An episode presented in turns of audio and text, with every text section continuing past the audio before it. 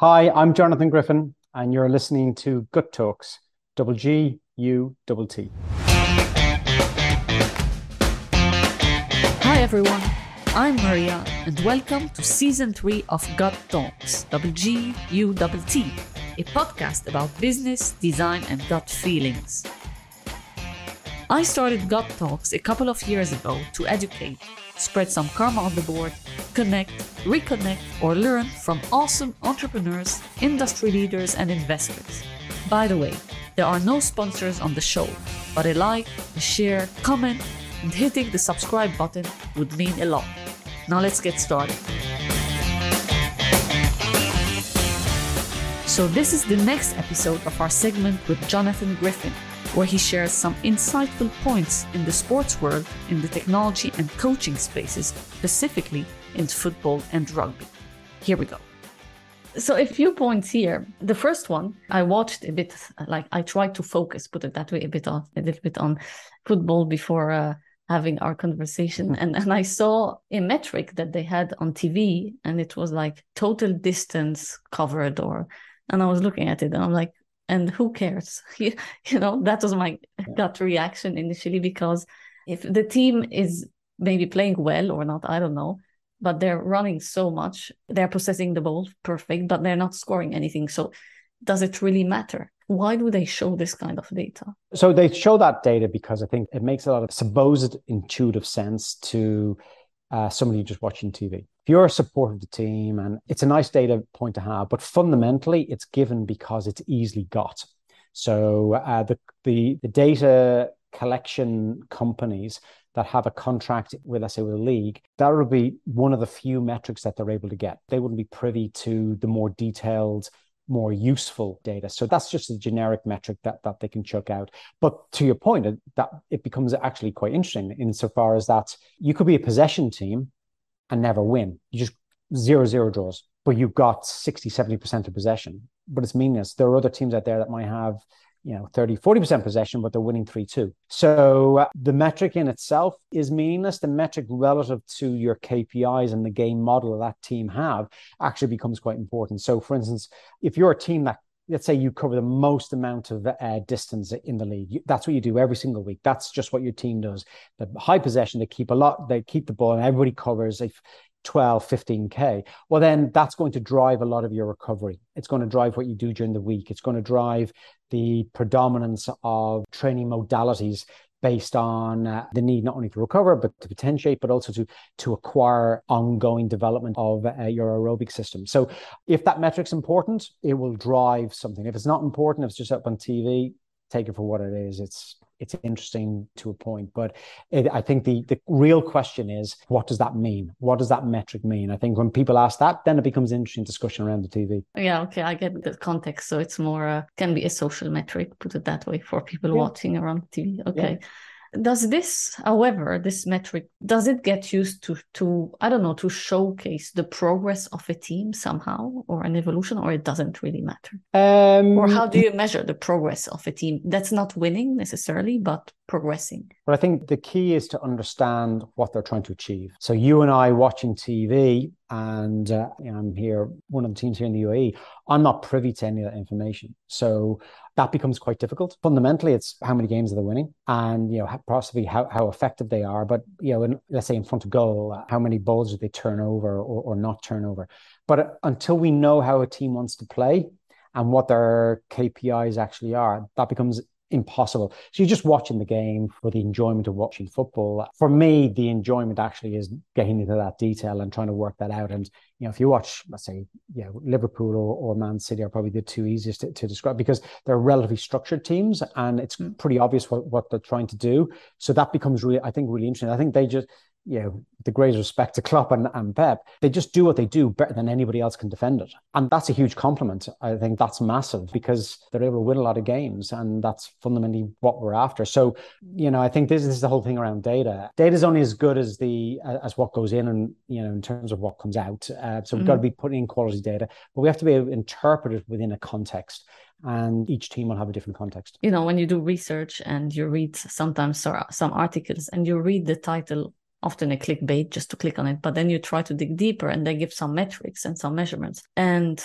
let's for instance i have a podcast kind of podcast in italian and we look at a bit at investments you know and then you have the biggest investments made in europe or the largest firms and then you try to look at the details and it's not showing you how did they get to that conclusion. And then you have question marks here because it, it doesn't make sense sometimes because you want to understand it. If you have questions, no one can answer. It, it's, I mean, I personally drop it. But a few things here, you touched on metrics and uh, performance metrics and so on. And then you said something critical going back to qualitative information is asking a player how you're feeling today. And now with the data you have and matching this with, if you want the more human aspect and how they're feeling, you know, and other circumstances that can happen in their lives as well, because these are human beings. It's like mm. someone not happy in a company, right? Who wants to leave or yeah. I don't know is there room for any kind of you know probability of lying and saying i'm not feeling well at all but is this putting players under more pressure? Yeah so so that that's certainly an interesting one. The simple answer is yes. And um, if you put it in the context that you know player may be thinking i might be getting asked this question and as the answer is going to go straight back to the coach and i might get dropped or I'm not going to get selected, or I'm going to get sold. Mm-hmm. Um, so players live in a stressful world. Football is a stressful place, particularly for players, because there is uncertainty. And so far as that, you might get sold. That's not particularly pleasant. So uh, you know, having to develop a your EQ qualities around that to be able to firstly maintain your own sense of self and, and whatever, but being able to then integrate into an environment also becomes really important because you have to be part of a team. It can't be 10 plus one, it has to be 11. So trusting relationships becomes critical. So leadership becomes really important in that space. So how we go about that becomes really important. So developing relationships and collaborations with players and understanding who they are. You know, they are people who play professional football. And the great stories of, of Sir Alex Ferguson being that he didn't just know every player's name, he knew their wives, he knew their kids, he knew where they those kids went to school, he knew their birthdays. Every wife got flowers on their birthday. He knew the names of, of you know, the janitorial staff and the key gate staff and, and everything in between. Like the man was leadership personified. So if you can develop trust and loyalty, you know, and you know that's an interesting word in itself, loyalty. But if you can certainly develop trust in players to give me the information that's going to enable me do my job, knowing that my job is to ensure that you're in the best place possible today, that becomes really, really important. And I think what you'll find is I went through issues with this as a young practitioner. You're thinking, you know, that practitioner's not that good. And the fundamental was people trusted that practitioner and that practitioner did things to make people feel good. Now, I'm not saying feel good to the detriment of being good, but there's a lot to be said for you know being able to make sure somebody can perform as well as being feeling good. There's a huge amount in that. So it's not just about for certainly for young practitioners coming through. It's not just about the data. It's not just about ensuring you move from A to B. It's how we go about that. You know, and I think the phrase you used, you know, they're human beings that spend an inordinate amount of time away from the football club. So empathizing with the stress they're under and the fact that they have other lives, yet they come in and they perform at such a phenomenal level on a day-to-day basis and then have to go out in front of 60 70 80 90,000 people. That's pretty hard. Not a lot of people can do that and do it well. So uh, trusting relationships I, I, think becomes really important. And i think that um, certainly the clubs that i've worked in have done really good jobs in terms of ensuring that they bring in good people enable us to establish good relationships. And you then have to prove yourself. I'm not just going to trust you because you say i have to trust you. You then have to go through that whole process of, of ensuring that that um, that uh, you are trustworthy and and you know you, have got to accelerate that. That's a, an interesting space for practitioners interesting space for coaches certainly an interesting space for players. And i assume you know going back into the commercial world that there, will be something similar in terms of trying to understand you know trust through levels managing yeah. and managerial and, and leadership. It, it's exactly the same uh, in the football world. And transparency i guess as well because sometimes you have to say harsh truth. And going back to your example it's not about what people want to hear. It's what they should hear, what they should know, because this is the only way to. It's not always pleasant or nice to hear, but I think transparency is the only thing that can allow relationships to thrive and organization as a whole to move forward.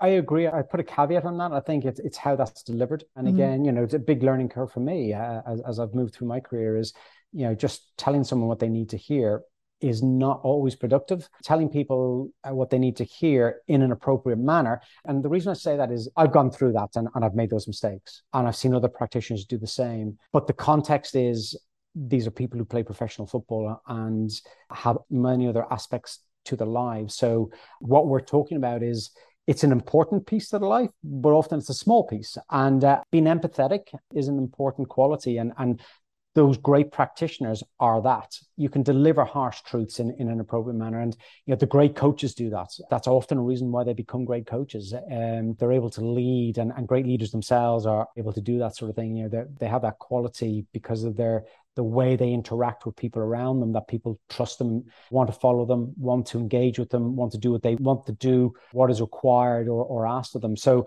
you are right. But I think the EQ piece is a, is a big piece that's missing in the development of, of certain young practitioners in, in my world. And, you know, I, I spend a bit of time in, in the commercial world you know, people always come to sport, know, you know, what do you guys do and stuff. And EQ is important in, in, in that space. And, you know, particularly exec, you know, executive coaches are now pretty ubiquitous. And I see the value in them. I, have engaged with them myself. And you're seeing a lot of these sort of leadership courses out there. And, and EQ is a big piece of that now. So uh, hopefully that's something that's becoming a little bit more uh, the norm but certainly it's not at the basic level coming into into my world which i think it should be. But i understand there are many things. You know you want good practitioners to be good practitioners and there's a lot of stuff to learn. And layering and layering and layering there's just it becomes a capacity piece. But i think what you'll find is the great clubs and great companies support their staff to grow. And uh, um, that's a quality that, that I've always looked for in not only management but also in organizations I've gone to work for. It starts with the gut. It ends with the gut. It's in your gut. Gut Talks. Thanks for listening. Subscribe, share, or like to get notified about the upcoming episodes of this segment and upcoming segments.